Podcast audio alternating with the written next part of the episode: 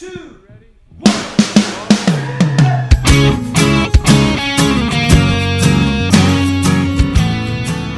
Hello and welcome to Say That podcast where your big questions get real answers. My name is Matt King. I'm your host in the city of Chicago, and joining me here is Glenn Fitzgerald, the founder of Mission USA. The unrefrigerated uh, reindeer sausage is not sitting well. It's starting to repeat on me. Yes, we are in a we are in a second episode re- of a two episode record. We did. If, you did, if this is your first time tuning into the Say That podcast, that wasn't some sort of strange code to release some kind of Manchurian candidate. Right. I repeat, the reindeer sausage doesn't sit well. I repeat, that says we we tried some reindeer sausage that a wonderful listener from Norway sent in, and um, the refrigeration on it was uh, non-existent. Right. So we're living dangerously in this second episode of the record. There you go. Also joining us, director of Mission USA Productions, Jed Brewer. I'm washing it down with a tonic that is diet Cheerwine. It'll probably all work out. Yeah. A potent combination, a meeting of North Carolina and Norway. and before the end of this episode is out, we may find out if God kept those two lands far away from each other for a reason. There you go. Joining us all the way from Oak Ridge, Tennessee, one of the pastors of Christ Community Church, Lee Younger. I wonder how the uh, the the reindeer sausage pairs with the omega threes. Are you still in the omega threes, brother? Dude, I'm completely off the omega 3s. Here's my new thing, and people Okay. want to, they're probably tracking this and keeping a log. It's also a nutrition podcast, obviously. Yeah, it's totally, people want to hear the nutrition. Because I, because this, wa- I briefly went, I was on the fish pills, went off the fish pills. I said I'm going to do coconut water. That didn't do anything because I wanted to. I I need to have a pack a punch like kapow. Clearly. You Right. know what I mean? Like like I wanted to punch me in the face with energy. How healthy it is. Yeah. Uh, so now I'm on this uh, t- turmeric, No. Okay. and uh, I'm I'm taking like a whole bottle of that, and we're seeing what happens. Right on. So stay tuned. I'm into Sure. it. You know, as as things uh, develop. I, I'm now choosing to uh, to feed myself the fiction that we are non-existent in the iTunes rankings because they just don't know where to put us. like it says religion, but they talk a lot about nutrition and fashion, and we just don't know what to do with them. Yeah. It's lack of specialization, not lack of popularity. That's what I- Totally. They, they do That's reviews of reindeer sausage. So We're that- probably the best at that. yeah, sure. Well, who's, here's who's beating us. That's what I want to know. and on that basis, I must declare a strategic emergency What? because I have a thought of something that may raise our profile. Really? Oh, Yes, acrobatics, Uh, it sounds exciting. Stagecraft, oh, flight. Wow. I refer, and if you've not seen this video, we'll put it up on uh, one of our uh, Twitters, and you can check us out on that. Um, gentlemen, it's time to talk about the flying pastor. on. Whoa. If you've not seen this video, it's from a, a church. I don't know where. I want to say it's in Michigan or somewhere, but I could be wrong. I can't. Re- I did. I don't know if I ever knew. but a fairly large uh, membership African American church. And uh, there's video that has surfaced recently on the internet. You've probably seen it floating around in such circles in the last couple of weeks. No pun of- intended. Yes, yeah, you them- probably saw him floating around. Yeah, them, them in a in a stage production of Peter Pan wiring setup, zip lining ever so slowly this dude to the stage right. while he's preaching. He's flying over the people, and it's not like a Superman, Yeah, no, like he's just where he's fully laying upright. flat. It's up and down, just and very slowly being hoisted along. And it, also, he's wearing a two-piece suit, which is Yeah. what you want, so that that the two-piece suit is over the harness. Yeah. The harness is underneath, and it's like attached to the top of each shoulder.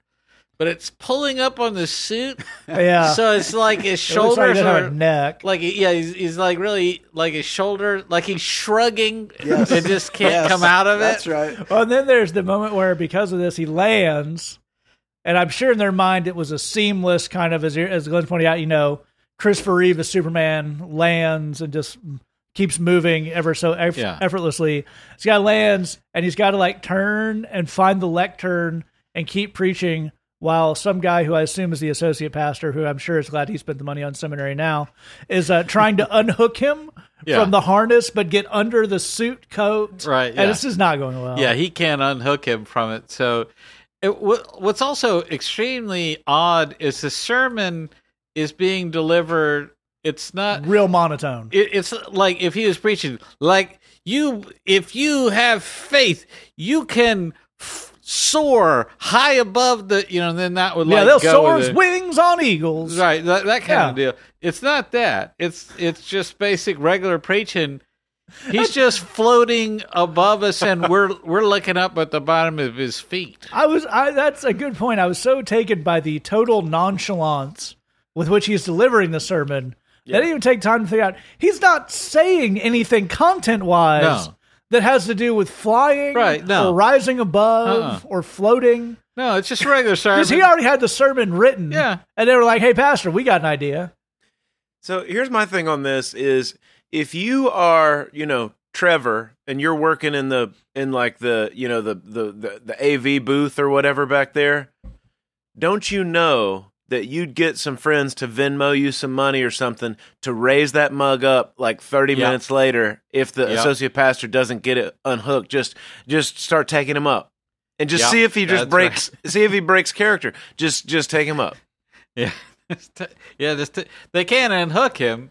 No. You might as well take him back up. I mean, Take when him you up. think about it, what's the point of him Or- just, you know, with wires dangling while he's Sorry, standing there? Pastor, you were preaching about Enoch. I thought That's this what I really added say. something. If if the sermon's bad, can you eject the pastor in the same way you brought him in? Just oh, take oh, him out. now the you're ceiling? talking about a Sandman situation, which we have amused on many times at Yes, the bridge. yeah. And, you know, the sweeping is one thing, but yeah, just at the eight minute mark, Jed comes in and attaches the harness. No, but would- wouldn't it be great if you got Pastor? He's he's preaching. He's out, standing at the pulpit. Right, He's all hooked, you know, harnessed in, right. and then it goes a little too long. You just Right. start reeling. he's just getting higher and higher up That's it. into, you know what I mean. Eventually, it's you, you, you know Here's the thing I love. we just fly you right out of here. Gi- given that the content, like the actual verbal content of the sermon, had nothing to do with themes of soaring or flying or rising above, Right. this is one of those rare moments where I have no idea what this was supposed to be. Yeah. Most Right. of the time, I mean, we hear a lot of bad ideas, and Right. most of the time, I like, I get what you're going for. Right. Uh, This is not a good way to do it. It won't work. I don't have any idea what this was supposed to be. That's a great point because we do hear a lot of bad ideas and a lot of bad preaching ideas. Mm-hmm. Not that it's a bad idea, but the, the, I'd say one of the larger subcategories of why are you doing this that we experience is somebody who has a very fancy visual aid for something that does not need a visual aid. I've brought an Right. entire suit of armor onto this stage. This is true. This was several years ago at the bridge. A guy was talking about something with one of the, I guess, it's- armor of God. yeah, Ephesians Ar- six, Ephesians six, something armor of God, and he brought from his church, who had apparently paid for this, a Roman gladius and a suit of armor, Right. like a breastplate in the Roman style, and called someone up to the front, and he put on the breastplate, which he Oh, must my. have thought and said, "Try to s- just stab at it. See, it can't get in." Oh, and as a, of all the crazy things about that, the fundamental one is people know what a sword looks like. Right. Say, picture a sword. Right. I, I'm picturing one right now. Boom, we did it. Sorted. Yeah. Pick, I'm pouring this thing into this thing. Pastors love pouring water into Oh, stuff Lord, on stage. We all know what water looks like. Yeah. We it. can imagine in our minds. Water? Well, Am I not saying Jed. that right? It's like Cheerwine, but clearer. Wow. so like diet Cheerwine. Pretty much. Yeah. Diet, diet Cheerwine. Here's but here's the the thing that baffles me about this that I I I can't figure out how pastors haven't worked this out is that if you uh, and everyone on this podcast and and most pastors have been here if you stand up and you preach and you nail that point I mean you really said something to set somebody free it changes the temperature of that room. Sure. And Right. you feel it and they feel it. It's like I want to get that feeling back and I want to be I want to be that's where I want to be every time, you know. If you've if, if you've utterly given up on doing that and you're saying, I want to literally be the flying Wallendas. I want you to hoist me above right. the thing and I want to fly around the room Yeah. because that's the only, that's as big of an admission of defeat as I can imagine. what makes that a good idea in your mind? Like, Y'all like that this won't- song? You raise me up. Well, here we go. You know, this won't smack of desperation at all. I mean, how does that even work in your brain? Here's what I'm saying. Let's lean into it. Okay. Here we go. The pastor has a lot of jobs. Now, Right. he's incorporated wire work into one of them. Okay. I think Pause. I would go to John Woo presents church. you know Yes, that's right. yes. Doves flying in slow motion. It's a whole thing. Right.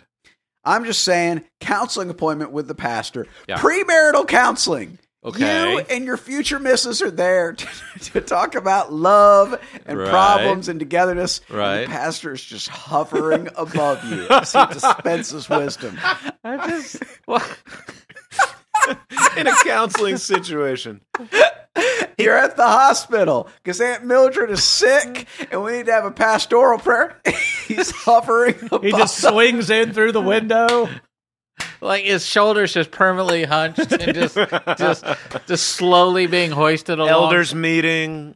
I mean, Exactly. is- yes. I mean, is this some kind of like a trust exercise? Does he fall from the sky? We have to catch him. I don't even. I don't even know what we're talking about here. Well, here's the deal: is you know, Glenn's talking about this signifies a, an act of desperation. It's a it's a it's a signal of defeat that we we have lost the power of preaching at this point.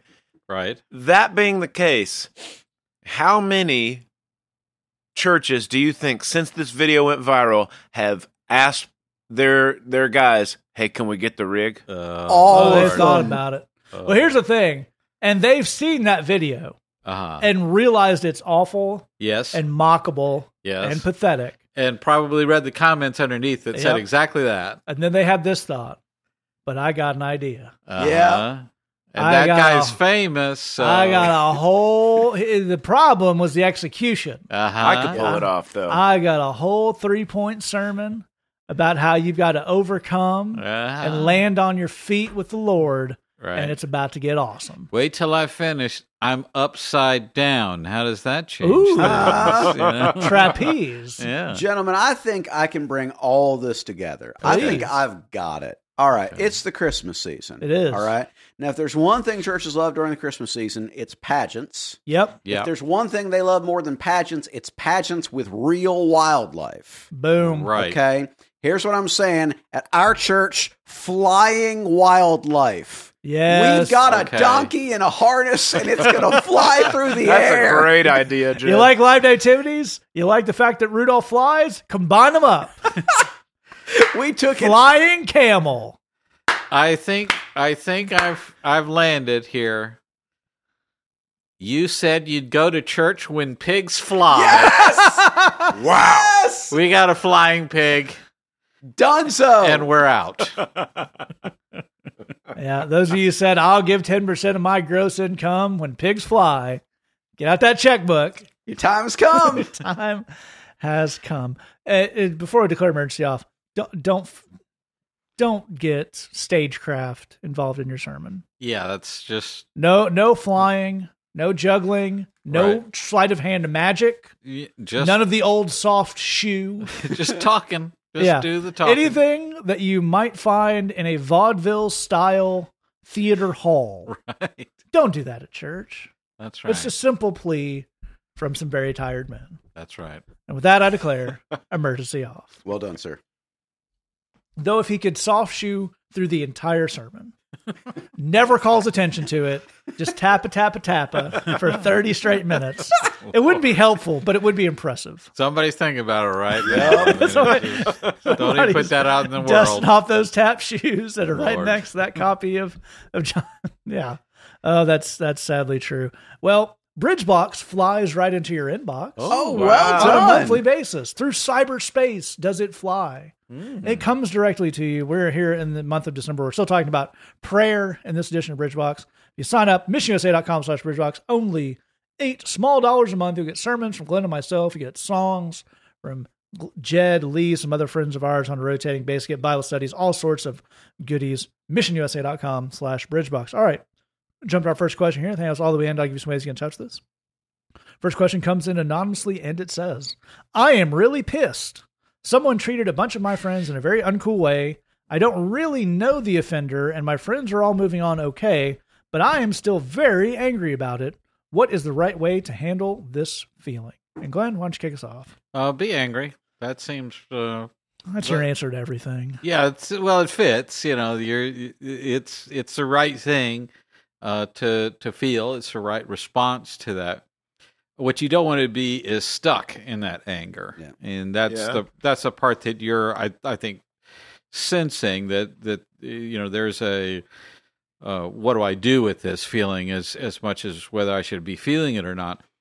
Uh, the the truth is that God cares about your friends, and God cares about uh, justice. He cares about making sure that uh, people are taken care of. Uh, he cares about his sheep being fed. Uh, he cares about uh, uh, you know, and gives us instructions on what happens when we lead any of his little ones astray, and it does not go well for those who do that. So part of it is recognizing God's heart and his character and where he stands in all of that. But it's also important to recognize that uh, uh, un, uh, that you're saying this person is very, being very uncool. Uh, and the thing about uncool people, uh, uh, or people who do uh, uh, unrighteous and, and ugly things, those people sow the seeds of their own defeat. Yep. That's the part that you have to try to get your mind around. There's there's a sense of I want this person to have their comeuppance right away, and life isn't like that. That's not how things work. But uh, you know, when if I look back on, over the the course of my life, there have been all sorts of moments where people have been uncool, they've been unfair, they've you know, and a lot of that is them being they have problems of their own, and they're just putting that on other people. And I happen to be the person that's in their path, and that may be a similar case for your your friends. But the thing is, uh, those people have also their problems that they're trying to put on everyone else are consuming them, and eventually Yeah. uh, uh, took them out in a way that if I came up with some sort of revenge, it would not be as harsh as what they're dealing to themselves with, through their own dysfunctionality. It doesn't come nearly fast enough, but when it does come, it's sort of worse than what you wanted to happen, and you kind of just end up feeling sorry for them. Yeah. Uh, so uh, you can sort of fast forward your way through all of that of recognizing uh, they're sowing the seeds of their own defeat. They're what they're doing to hurt your friends. They are are are eventually going to have a downfall of their own based on that. Uh, so therefore, it's important to draw near to your friends, to comfort them, and let them know uh, that uh, not to take those things personally, not to to internalize those things, not to uh, form uh, an identity based on this kind of interaction. Uh, there are unhealthy people in the world that are, you know, they, they create problems for us and they create challenges for us. The main thing is to pick up and carry on without letting that uh, divert us from what God has for us. That's a really great place to start there. And Jed, I'd love you to be able to give some some measured Yeah, and realistic, practical advice to the people. sure. Go burn their house down. Well, Yeah, that's that- one type of advice. That's that'll work. Matches, gasoline, Uh huh. maybe a nice accelerant to go with it. Sure. Burn it down. In a Yeah. big way, this was my fault for going to Jed for the measured, realistic advice. So to um, to uh, completely agree with Glenn, you need to start by being angry, and and that means acknowledging I do want to burn their house down. Um, I think the funny thing is. We have a way of shortchanging our feelings and trying to talk ourselves out of things kind of prematurely because I don't know your situation, but I've been around a lot of situations where people deserve to have their house burned down. Yep. Whether you should be the one to do it or not is neither here nor there. They definitely deserve it. And if we won't acknowledge that, it's going to be pretty hard to have peace. I mean, the the Bible says, um, "Vengeance is mine," declares the Lord. "I will repay." That's very different from "It's not really that big a deal," declares the Lord. It's probably fine. These are two different statements. One of them is in the Bible, the other is the one we pretend like is in the Bible.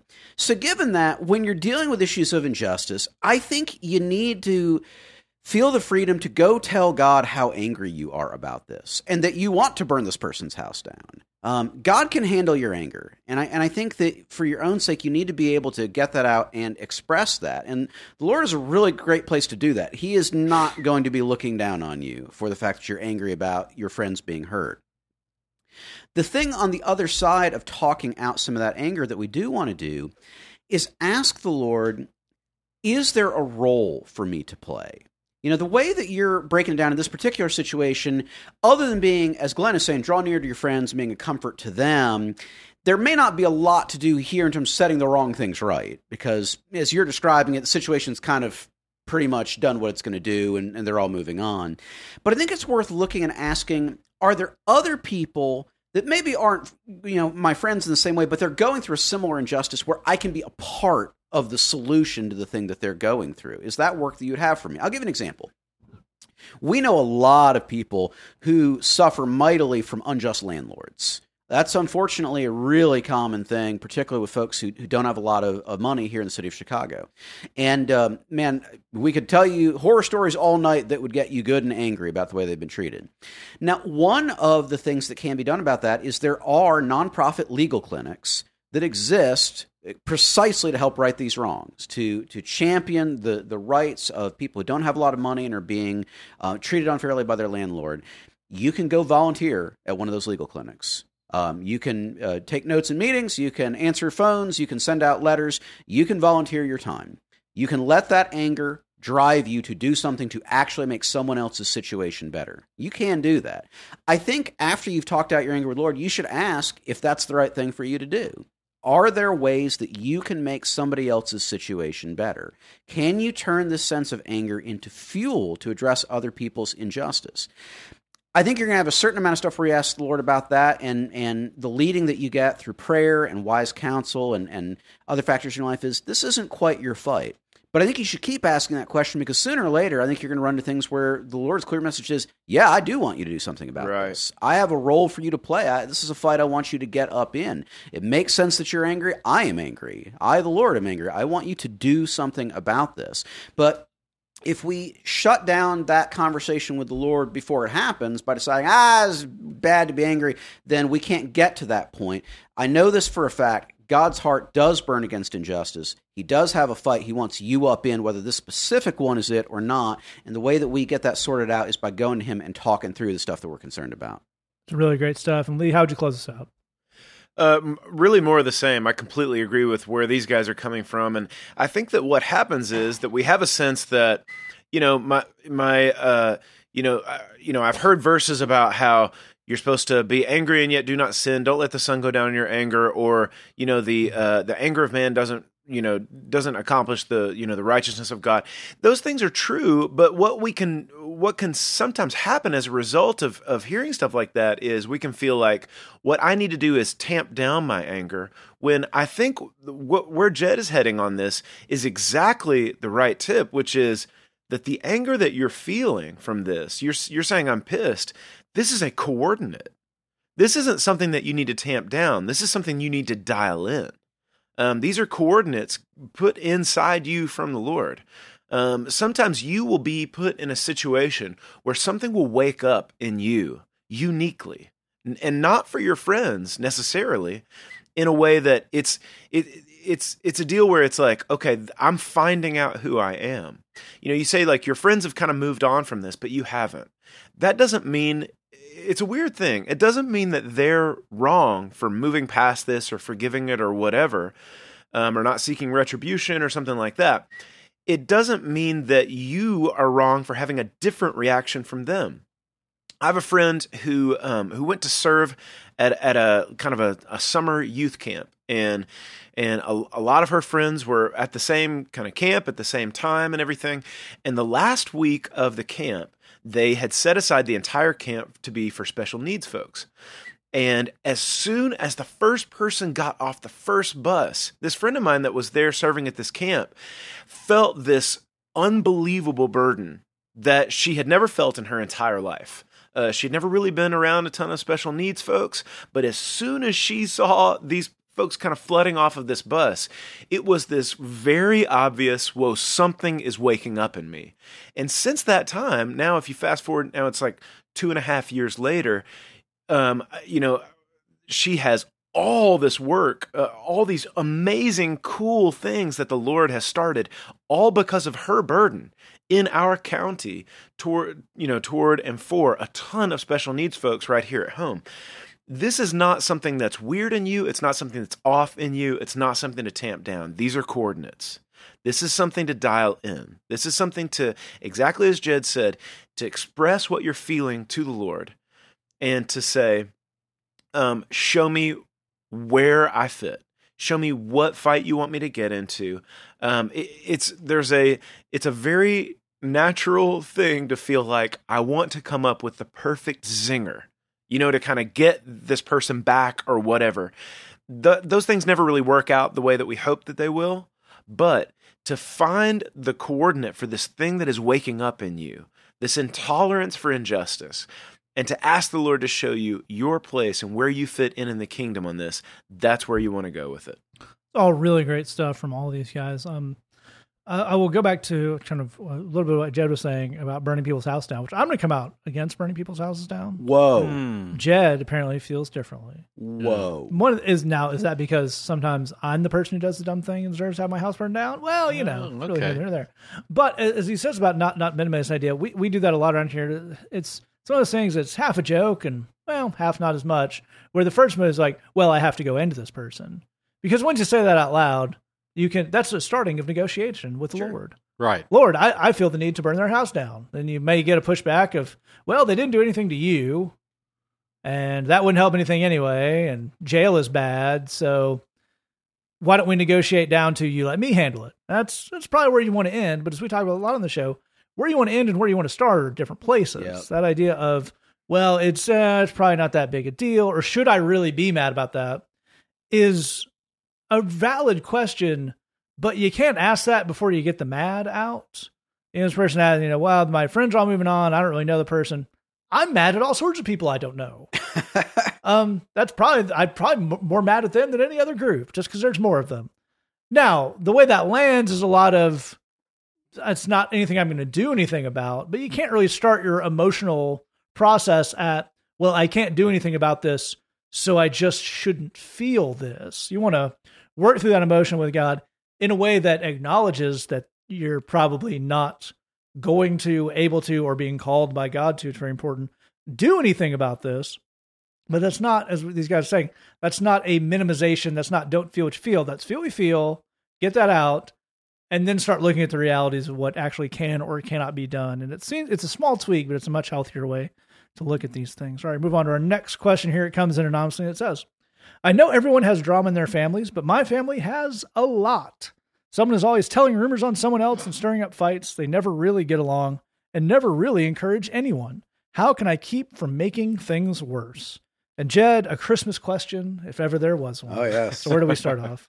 Well, I'm sorry for the problems in your family. Um, that's not fun. And if it's any comfort to you, I can relate. And actually, all of us on this podcast can relate. Yep. So, what do you do? Um, I the thing I would start you with is you need to limit your exposure. Uh, it is not possible to just bathe in a stew of awful 24 hours a day and be unaffected by it and to somehow magically be Christian about it. That's just not a possibility. Um, I, I think, unfortunately, there is a lot of really bad advice that floats around in Christian circles around family stuff that boils down to that. Bathe in the awful 24 hours a day, but find a way to be sweet. Family's the most important thing. Sure. It's just not possible. No one can do that. Um, if you're if you're in if you're dealing with a toxic, unpleasant, unhealthy situation, you got to have limits on how much you can be in it. Uh, I certainly, both with relatives and with all kinds of situations, I draw pretty firm boundaries on here's how much of this situation I can take uninterrupted uh, before it's going to really have a negative effect on me. Um, you know, I, I've certainly I've got relatives where I know they can behave for about 24 hours and then that's it. That's, you know, the, something horrible is going to happen. That's just kind of where they're at. And so I, I plan visits accordingly. Uh, you know, a lot of how that's going to break down in your life depends on your living situation uh, and depends Yep. on um, do you live with these people? Do you live on your own? Do you have a car? Do you have places you can go? But I think the key thing is finding a way to create oases for yourself. Even if you live with them and you don't really have a car and it's hard to get away, um, whether that's um, you know, getting super involved in church activities, super involved in school activities, whatever it is, finding a way to create space for yourself where you don't have to stew in that is going to make it a lot more possible to do the right thing with a good attitude when you are around those people. That's a really fantastic place to start off. A very important, kind of under discussed aspect of all this. It's, it's very, it's all good, well and good, and it's a smart thing to look at. Of what do we do when we're there, when we're forced to be in there? But as we talked about, about starting at the beginning, not being there that much is a great superpower in these things. So Lee, let let's take that step, but look at what you can do if you're stuck, if you're there for the time you are there. What can we do? Yeah, I, I, I do want to double back to something Matt said kind of jokingly, which is super important because, you know, Matt said the thing about, but Jed, family's the most important thing. yeah. Um, it really isn't the most important thing. Um, I, I know that sounds weird and it makes people kind of cringe, you know, when you say stuff like that. There's something in us that feels like, well, I guess that I guess that's right. You know, family is the most important thing or whatever. We need to remember that the Lord that we follow um, said, you know, my mother and my brothers and my sisters are those who do the will of my Father. Um, and he, he understood what it was like to have, you know, family that are misbehaving and family that are are not on the right thing. Um, Jesus knew what it meant to to to set up firm boundaries with his family members who were who were out of pocket, um, and that, that's an important thing to start with. I think one of the the the things if you're stuck in the house, um, I, I love what Jed said about looking for oasis and stuff like that. If you're stuck in the house, one thing that I would be looking for is I would be the person that the drama stops with you. Um, if you can't get out of the house, if you don't live in a different situation, and you can't do anything about that right now. Um, don't let yourself become a, like kind of a, a chess piece in anybody else's drama or misbehavior. Don't let yourself be lobbied or pulled, you know, pulled into this gossip or that or whatever. Da da da if you lower yourself to the drama, then the temperature will always rise and you'll and your emotions will always go up and down with all of that stuff. And you don't have to participate in it. Um, this is going to involve the kinds of conversations that that will make you grow up fast. Uh, conversations of I'm not going to participate in this fight. Um, I'm not a part of this. Um, you know, speaking clearly about where people stand with you and where you stand with them um, but not getting involved in it. And and to that point, I think another part of this equally is start right now to figure out what it would take for you to be out on your own. If you're the age where you could be out on your own, let's start getting some some actual goals for moving out. Yes. If you don't know what that looks like, please email us and and and, and follow up. We'd love to help you figure that out. Figure out what it would take for you to be out on your own, to have your own place or to find a roommate or something like that. Here's the deal. You do not have to be obligated to participate in misbehavior and senseless drama simply because you're related to people. You don't have to do that. You don't have to do that because you're a Christian, anything like that. If people have senseless drama and misbehavior, you get to distance yourself from it exactly as Jed's saying, and you get to say, I don't I don't participate in that. I'm not a part of that, and I'm not going to hang out with you if that's what this is going to be. So, figuring out how to have the kinds of conversations where you're not the pawn or getting lobbied onto anybody's side, and then taking steps today, even if that's a mason jar where you start to put some cash towards you moving out of the house, getting a job, whatever that case, you know, whatever the case is, talking to some people that could be potential roommates, and then realizing just because I'm a believer in Jesus, just because we are related to each other, that does not um, oblige me to, to participate in your senseless drama. Avoiding senseless drama, really the key to any happy holiday season. Good luck to all of us out there. And Glenn, where would we close out with this idea? Well, uh, this person closes their question out by saying, How can I keep from making things worse? And my question is, Are you in a position to make anything be anything? Uh, if you're not in a position, uh, whether that's because of the dysfunctionality of the family, whether it's just the way they see you or uh, maybe something in your past, whatever it is, who knows? Uh, but if they don't look to you for guidance and direction within this family, and most dysfunctional families don't want any guidance or direction. particularly from the healthy person in the family. Yeah, if they're, if they're not looking to you for that, then you're not in a position to make it better at all. That's hard for us to, you know, Christians uh, have this way of saying, well, you know, if I'm just earnest and sincere enough and I have feelings at you, eventually I'll just wear you down with my sweetness and everything will work out. Has that ever worked ever? No. Okay. So uh, that's, we're not going to go that route. It worked in the fictional Christmas movies I like. Did you ever think about that, Jed? I had not thought about that. Maybe Yes. you should. Here's the thing about a dysfunctional person they act mechanically. I want you to kind of get your mind around the, the words that I'm using to describe that. They don't think their way through their problems. If they did, they wouldn't act the way they act. A person who has an addiction doesn't say, okay, I have done the math. I think smoking crack probably will be fine and it won't cause any problems in my life. So, based on my rigorous logic and my working out of all the details, I'm going to go and buy some crack today. I ran the numbers. I think it's a good investment. That's right. That's not how this works. Uh, their their addiction tells them to do themselves to do it. They have a mechanism within themselves that allows them to justify it, and then they do it. Yeah. It's a mechanical process inside that person's brain. Uh, dysfunctional families have this similar kind of mechanical way of operating.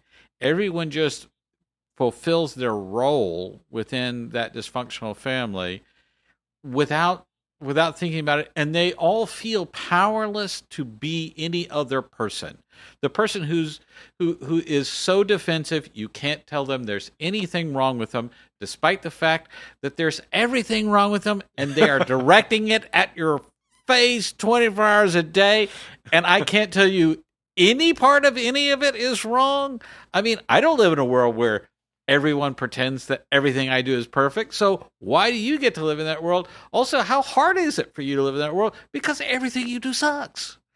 So if this person is defensive to that extent, to that extreme, and I feel as though I can't say anything because everything becomes defensiveness, then we're locked in this sort of this uh, this endlessly playing out the same Yeah. roles a lot of people in you know if you're in a dysfunctional family you might feel like you're the martyr where everybody kind of takes out their stuff on you uh, in in my family i was kind of the buffer in a lot of ways everybody would be dysfunctional but they'd sort of direct it at me because they couldn't talk to each other they just end up in a fight so they just uh, you know directed at me and, and i'm supposed to absorb all that right well there came a point in my life where i said okay I don't like the mechanism of this, and I don't think any of these dysfunctional people in this dysfunctional family like the mechanism either. Sure.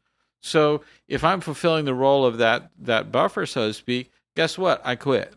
I'm not the buffer. I'm your son. I'm your brother. I'm your whatever it is. I'll be a member of the family. I love you. I will help you, but I'm not being the buffer anymore. Right. And that's worse than anything else I could have said or done. That creates total disruption and furor. But this is the only way to break down that machine is to is to say, I don't want to play that role. You don't want to play your role either. Mhm. You just don't know what to do now. That's why you're mad. So figure out something else to do. Figure out who you really are. Uh, figure out what's going on. But uh, your role is to stop being a cog in that machine because that that puts you in a position of endlessly playing these things out. Um, finally, I think having a healthy relationship with family is not thinking of a relationship with family. There, this is a relationship with a series of individuals. Those individual relationships need individual nurturing or not. Uh, that's the way. That's what you need to be looking at. You don't have a relationship with a family. You have a relationship with individuals. Yeah. And if you're looking for a way to uh, gently bring something up, I think there's a, a family member who might be open to some some feedback, some help. Everything you do sucks is an advanced maneuver. Yes, that's right. I wouldn't wouldn't necessarily suggest starting there. And These guys, these guys all gave you a, a lot of good stuff, and it's um one thing I'll add on this. It, it's I think Glenn makes a very important point there of are you in a position to make anything better? Yeah. And the answer for that to, for that for today may be no. And uh, unfortunately, if you're on the young side, it may be no for a good long time. But um, eventually, you might be. I think I can speak safely for all the people around this room. I sort of say myself that at some point, people may get sick and tired of being sick and tired, as our friends in the, in the inner city say, and you may be able to have a positive influence. That's not saying you have to suffer through every bit of you don't you don't get there by amount of suffering you do in this situation to earn the ability to be a positive influence. It's about when these folks are ready to hear something to change something up. So in that meantime, it really does look like these guys are saying of limiting exposure, of finding the one cousin or whoever who could be cool. If if that's retreating into your phone for if that's it's uh, you know t- taking the extra long bathroom break just so these people can't get to you. All that stuff is fine. The bouncing from room to room, um, just kind of I can spend 15 minutes with these people before they let drive me nuts. You'll spend 15 minutes. with The other people drive me nuts, and then back and forth. It all those survival tactics. There's nothing wrong with those.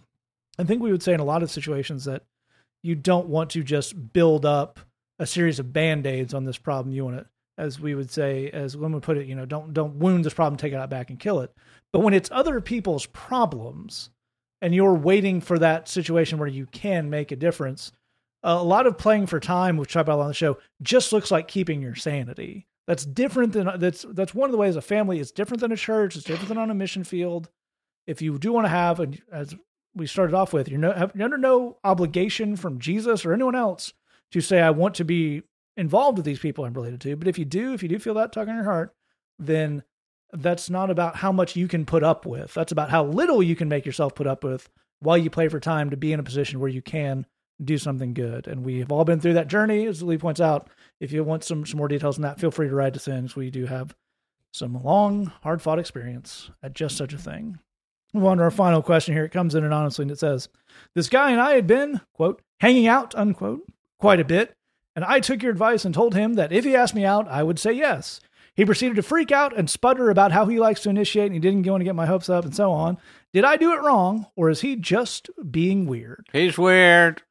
Thank you, but we do have more show to fill out. so, Lee, would you care to expand on Glenn's correct, if a bit brusque point? Glenn is exactly right. He's weird. He's being weird. He's also weird. Um, you did great, man. We're proud of you. Um, you you said what you should have said. You did what you should have done, and um, and I'm sorry that this turned out so poorly. Here's the deal: forget this dude. Try again with somebody else. Um, that's what it's going to have to be. It's going to have to be somebody else. The cool thing about what you did is that, um, and I hope this makes sense. The advice that you heard on this show, which was correct and which you deployed beautifully, is not just good advice for getting a relationship started.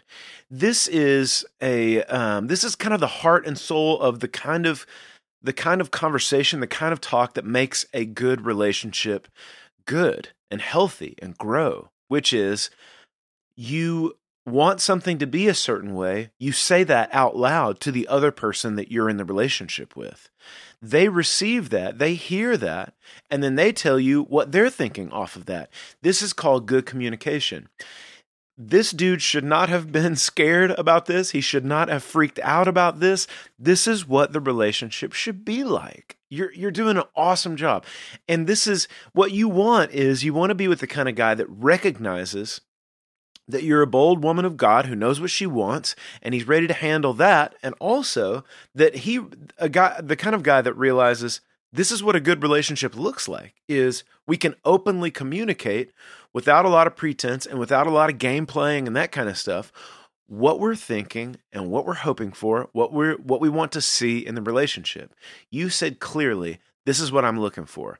That's awesome but it's not just how you get something started. It's how you're going to do that the whole time. So try somebody else because when you meet the guy that's that is as impressed with that conversation as he should have been, then you're finding the kind of guy that that you can build something really good with as you go through not just the beginning of this relationship, but through this different stages of it. That's a really, really fantastic place to start off. And Jed, where do we take it from there? Well, here's an odd thing about relationships, but it, it needs to be said because it relates directly to this. Healthy relationships are about two people embracing reality about themselves. Like if you want to build a healthy marriage, for sure, for sure, it is built on being honest about each of us and figuring out how to live in light of that. So he says, um, I like to initiate. No, you don't. No, you don't. That's not true. Yeah, I mean, I can tell you I like to to buy Rolex wristwatches, but I've never actually done that. Sure, I like vacationing in Bali. Never been, but I assume I would if I were to. I like what I mean is I like to fantasize about myself as the kind of person who would vacation in Bali. I think I'd be very sophisticated. I think and- I'd fit right in. yeah, they'd be they'd love me and you'd be impressed. Well, that's fine. It's fine fantasy, but that's not you. You like to fantasize about yourself as the kind of person who would take bold initiative with a mem- with a member of the opposite sex, but you're not that. I can appreciate that that's the person you want to be and you want to see yourself that way. But that is, in point of fact, not who you are. Otherwise, we wouldn't be having this conversation. I think the interesting thing is part of what you are communicating to him, and again, this this has implications for for the future. Is um, you are clearly not the kind of person who takes initiative. That's why we're having this conversation. But I'm interested in going on a date with you anyway. Now, a smart person says, Someone has seen through my BS. Right, They've right. seen through my fantasy. They've seen me for who I really am, which is something I'm, I'm actually not crazy about, but they're interested in me anyway. a smart person says, That's great. That's fantastic. I've hit the jackpot. I've hit the jackpot. And it's really important that they feel that way because that's what all of marriage is. Marriage is this point where no, they they know what's up. The the, the fantasies and the illusions are gone. They know the real actual me who messes stuff up all the time. Yeah. And they they choose to love me anyway, and I need to accept that. I need to accept that love of my imperfect self. But I like to think of myself as someone who remembers to take the trash out every time. And shouldn't that count for something? No. And but you know what? I'm actually glad you said that because that points to the next thing. If we will embrace that they see the real us and are interested, and that that's okay, that's actually a good thing, then we can go to the next step, which is you can improve yourself. You can't improve yourself from the fantasy of you. You can't Right. improve yourself from the guy that probably would vacation in Bali and wear a Rolex because that guy doesn't exist. But you can if you say, I'm the kind of guy that means to take the trash out and totally forgets about it. You can improve from there. You can grow. You can grow together as a team where you figure out a strategy for helping me get better at taking out the trash. now we are really off to the races. We've got a good relationship and growth. That's wonderful. But all of this is predicated on the truth. All of this is predicated on seeing ourselves for who we really are and accepting that fact. We all have fantasies about the people we wish we were. That's true for all of us. But growth in relationship is about leaving those fantasies behind when we need to. This was a moment where he needed to, and he chose not to. It's a really great point. And uh, Glenn, speaking of things that only work in the fantasy realm, Yes. the idea of Christian dating is rapidly moving into that territory. Yeah. So, uh, but I think it's, it's important, as these, as these guys are pointing out, um, the, the advice of take that initiative, set it up this way, that's all solid advice. One weirdo does not undo said solid advice. Right. So we do have. I think the the question is coming in here is exactly right. Of is as we would put it, is this a a uh, a problem of strategy or a problem of target choice? Yes. Well, I think uh, you're you're you're asking the right question because there's really kind of two layers to this. One is that this is a heck of an unpleasant moment here, and it's not fair and it's uncool. Uh, and we're sorry that it happened. Th- This person clearly has issues. This person clearly has problems. He's not being honest with himself, as Joe's pointing out, and that's uh, you. You don't want to have this kind of encounter. Uh, so we want to say that it doesn't take much time or analysis to say that. I mean, we can that that's we're going to spend more time on other things, but the more important point is we're sorry that that this guy Right. uh, just was on what he was on. the the less important point that's more complicated is that all of these moments are really kind of binary moments. That's that's kind of what's we get caught up in like the romantic element that is or isn't there, the the complicated feelings and all that. Here's the thing: if a young, it, let me just speak to the dudes out there. If a young lady comes up to you and says, "You've been hovering and circling for a great deal of time," if you ask me out, I would not say no. Here's the thing you need to say. I'm sorry it took so long for me to ask, but would you go out on a date with me? Question mark. The end. That's it. If you if if you as the young lady say if you if you you know I would say yes if you ask me out and you hear anything else other than a version of that phrase, I'm sorry it took so long, would you please go out on a date with me? Then this dude's gone, it doesn't matter how weird he is. This guy was extremely weird, but it still doesn't matter. I mean, anything else he says, that's not it. That's you have to be this tall to ride the ride, dude. He he's he's a he's a foot short, but it, it doesn't matter if he's an inch short or you know 500 feet short. It doesn't matter. That's a good analogy. Yeah. So here's what I'm saying is that uh, a, a lot of people, and I, we can we can uh, make some guesses here that uh, a lot of people uh, who were Christians were kind of damaged either by the book "I Kiss Dating Goodbye" or by people who sort of bought into that and they're sort of stewing in that environment, sort of the culture uh, cultural impact of that. So that's we can be understanding about how people get damaged by all of that. But again, it's still a binary thing. Are you willing to do the work to figure out how to get out from underneath that or not? This guy clearly isn't. He's he's he's doubling down on all of that as if it's a path to good relationships, despite the fact that the guy who wrote it said it's not the path to good relationships. Took him a while to come around to that, but he he, he did clearly state that. So um, that kind of takes us to the next point, which is if you look at any relationship, uh, dating relationship, or marriage relationship between any two people, you need two people who know what they need to work on. That's thing number one. And they are working on it. That's thing number two. If you don't know what you need to work on, you can't work on it. So that doesn't that keeps number two from happening. If you're not working on the stuff you need to be working on, this relationship is already dead. It just hasn't happened yet. It'll take time and you know circumstances and whatever else, but it's already dead. Healthy relationships are people who know what to work on and they're working on it. It's, in many healthy relationships, for example, mine, there's a person constantly telling me, you know, guess what? You need to not do that. And you say, oh, the, it makes sense when you say it out loud. I didn't, that never occurred to me and then you work on that and and and you're you're moving forward and this relationship gets healthier and healthier as you go.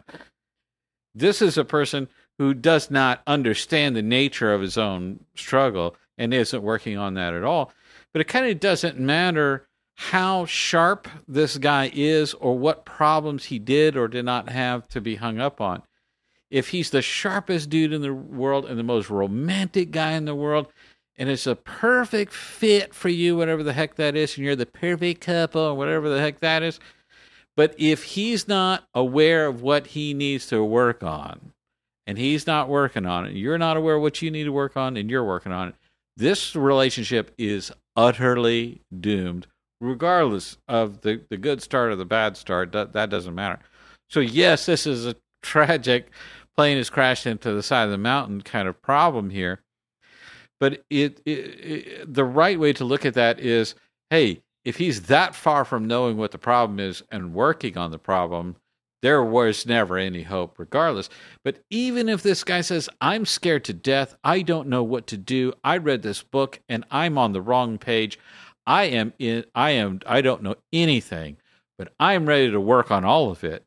That's workable. Then, then you go work with that. Yeah. You know, so that I think we can get caught up in diagnosing the weirdness, but uh, that doesn't help us uh, get to get to the point of deeper understanding of even if you got the weirdness, if you're willing to work on it, we can we can make this function.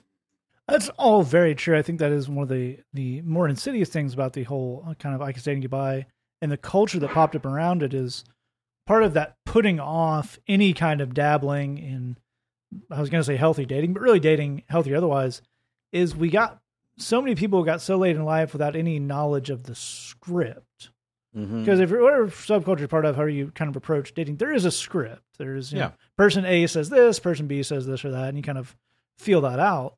So this I you kind of as pointing out, if even if you're the person in this and who's approaching this the right way, being bold, doing the thing you're supposed to do, there's not a lot of uh there's not a lot of healthy expectation on how what what is a, an acceptable response, what's an unacceptable response, what's a so weird this person might need to be committed for a short time and uh, take some very strong antipsychotic medications to work on their deep and profound issues. Um, so we we hope that uh, we we spend a lot of time on the show uh, trying to trying to lay out this is what a person should say. They can put it in their own words, but it really is. Uh, if we're we're trying to give the script that uh, an entire generation of youth pastors attempted to rob the world of. And it's uh it's it's all pretty and you know as as Glenn's pointing out it doesn't need to be as as confident or as suave as it's delivered in the if we're going to go back to the idea of talking about you know the the real versus the ideal there would be there would be a certain amount of stammering and stuttering and that's fine That's fine. what we're looking for is not being a massive weirdo Yeah. and what we got, and what really what it boils down to is you asked a human question and you got someone trying to quote Christian culture back at you. Mhm. That's not good. No. That is not in any situation, any conversation, much less one with a romantical bent. Don't try to quote Christian books in the real world. That's that's not a thing. That's that's no better than if you if someone asked you that you might want to go date and you just started quoting lines from Lord of the Rings. just because it's a One different does not book. simply go to the coffee shop, man. Yeah, just at least now, at least he he tried to change it on that one to make it something. Just this idea of again, it goes back to kind of stuff we were talking about last episode. This idea of I got the book and I just try to live by that book, by the book, not that book, this other book, this other Right. collection of books. it's really not, and that's that is really the thing is that's what we, when we talk about someone as a weirdo, we don't mean they had some social awkwardness in this situation. That's Right. entirely normal. I mean, you were trying to have an actual conversation in the real world. And as Jed is saying, they were having a conversation in their weird Pure Flix movie version Uh-huh. of the world. And that's not compatible to reality. That's not something we want. Jed, one more thing on this? You know, on that subject of just basic social anxiety, feeling embarrassed and whatnot, two things. You're new to this, you're going to screw stuff up. Sure. You're going to say the wrong thing. You're going to stammer. You're going to trip over your words. Okay, so quick story. Hallie um, works a certain kind of job now where uh, she hangs out with a lot of doctors, a lot of physicians, and it's the kind of work where it's important for me as her lovely husband to to go and, and be around them and make an appearance from time to time. That's a new thing for me. It's it's not something I've done a lot of.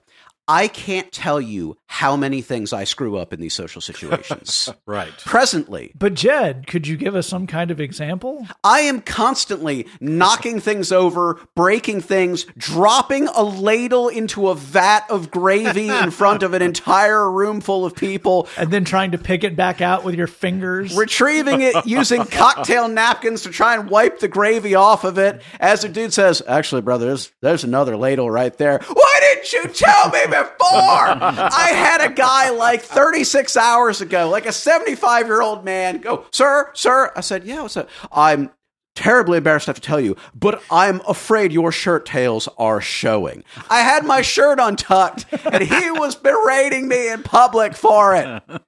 You'll That's be a- okay. It's a pretty soft line for berating there, That Jed. just makes me happy.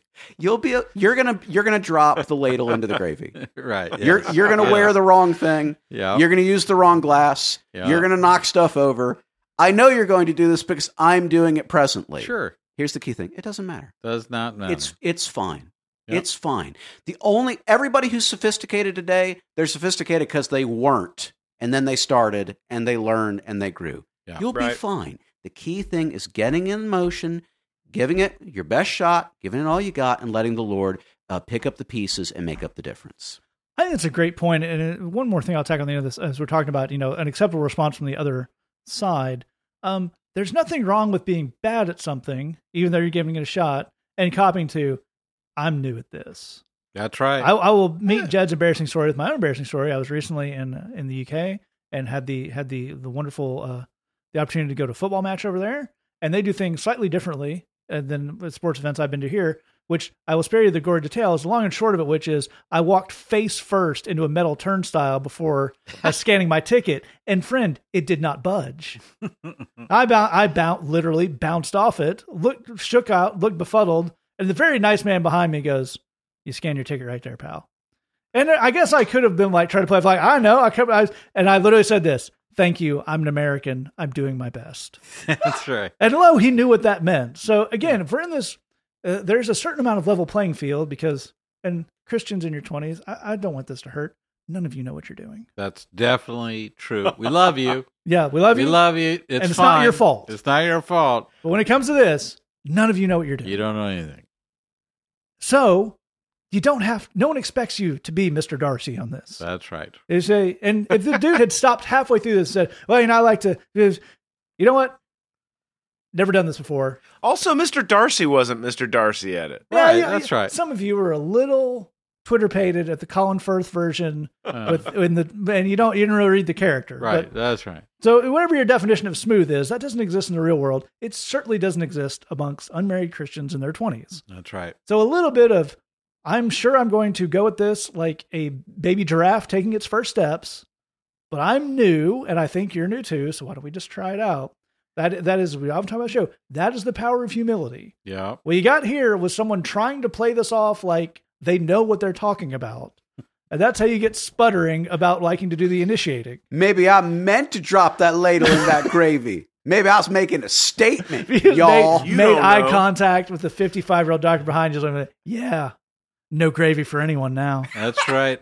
I put my hand in the gravy trying to get it back out. That's right. It's not like you doctors care about sterile conditions or anything. Deal with it. It's germs. It's real. Deal with it. Sir, you seem to have uh, walked face first into that gate. I know. Just trying it out. It held up. Good I job. like I like to initiate walking into gates. That's how I do. no, let this gate dictate. Well, I think we helped and then didn't help and then helped again right there at the end, which is kind of our whole thing. If you have a question for us, say that podcast at gmail.com, thebridgechicago.tumblr.com. Those links should be in the episode description. We are still in the uh, the wonderful, magical Christmas season. Yeah. But that does mean some great Christmas music from your friends here at That Podcast to take out with one of our favorites. This is Lee's version of I Heard the Bells on Christmas Day. Great track to take out that. Thanks for listening. It's from where we love you. God loves you. There's nothing you can do about it. To say that podcast, if you like your wisdom to come from dudes flying around the sanctuary, look elsewhere.